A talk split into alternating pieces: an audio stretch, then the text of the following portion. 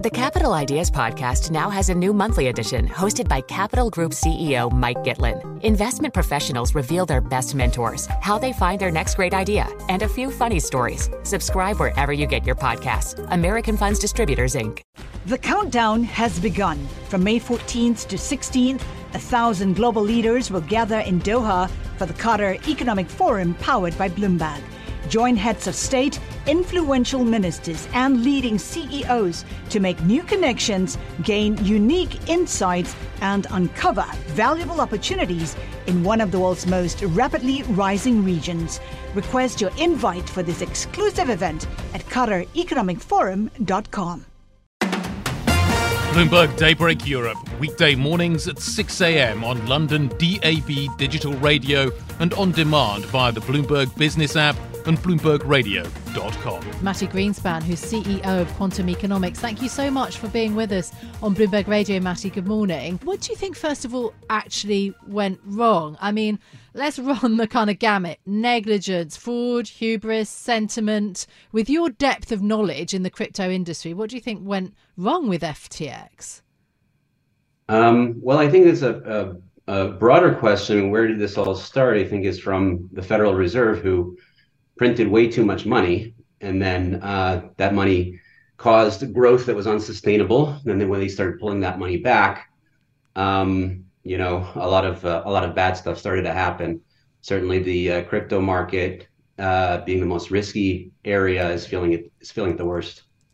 Okay, uh, Mati, the, blaming blaming the Fed. I mean, there's some agency here within those who operate in these circles and people who run these kind of businesses. There's a there's opacity, there's cross dealing. Um, th- there's a there's a lot that needs to be scrutinised here.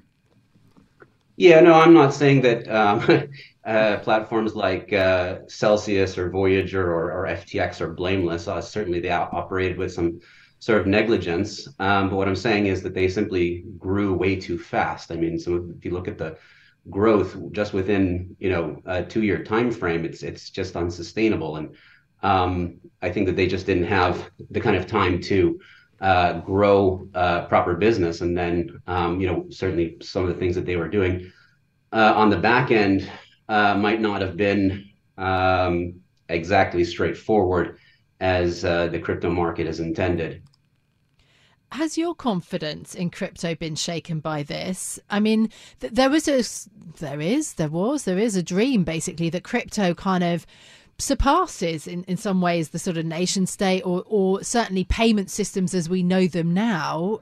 Has your confidence in that idea been shaken at all? Is that too big? No, not at all. Um, we've known since Mount Gox that centralized exchanges are, are a gateway to crypto. Mm. And um, it's something that people seem to refuse to learn. Uh, the you know one of the, the the aspects of crypto that makes it so attractive is the idea of self custody that you can own your own assets, you can control them, nobody can take them away. Transactions are irreversible um, and uncensorable. Uh, when you're keeping them on the exchange, uh, that is simply a risk that um, most people, I guess, for some reason, still don't understand. Uh, they saw what happened to Celsius, but they, they're still, you know, holding their, their money on FTX and Binance, and I I, I can't get it. Um, but what we're building here, the future of decentralized finance mm. um, through smart contracts, is a system that's much more uh, transparent uh, than the traditional markets, and I believe can eventually replace them, uh, even within a shorter time frame than, than most people think.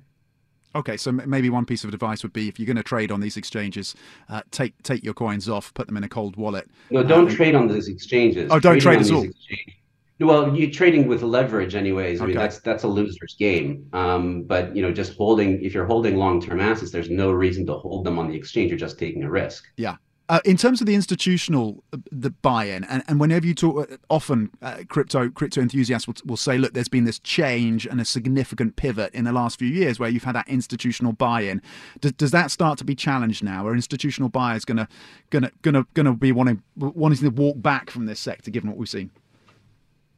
Well, that's that's certainly up to them. I mean, that it's same either way. I mean, it certainly affects the the price somewhat it doesn't affect what what we're building at all, right? And uh, when the when you know when the freeway is crowded, um, you know prices go up, um, but it's not it's not necessarily the most ideal for the space. And what we've seen over the last year of decline since the Bitcoin high at 69,000 uh, is that a lot of the people who are in here for the easy money have kind of left.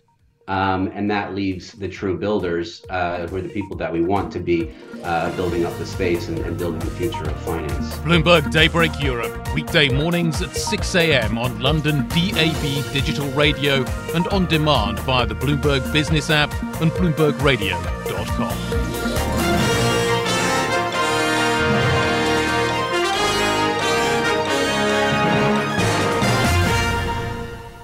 The countdown has begun. This May, a thousand global leaders will gather in Doha for the Qatar Economic Forum powered by Bloomberg, held in conjunction with our official partners, the Qatar Ministry of Commerce and Industry and Media City Qatar, and premier sponsor QNB. Join heads of state, influential ministers, and leading CEOs to make new connections and gain unique insights. Learn more at QatarEconomicForum.com.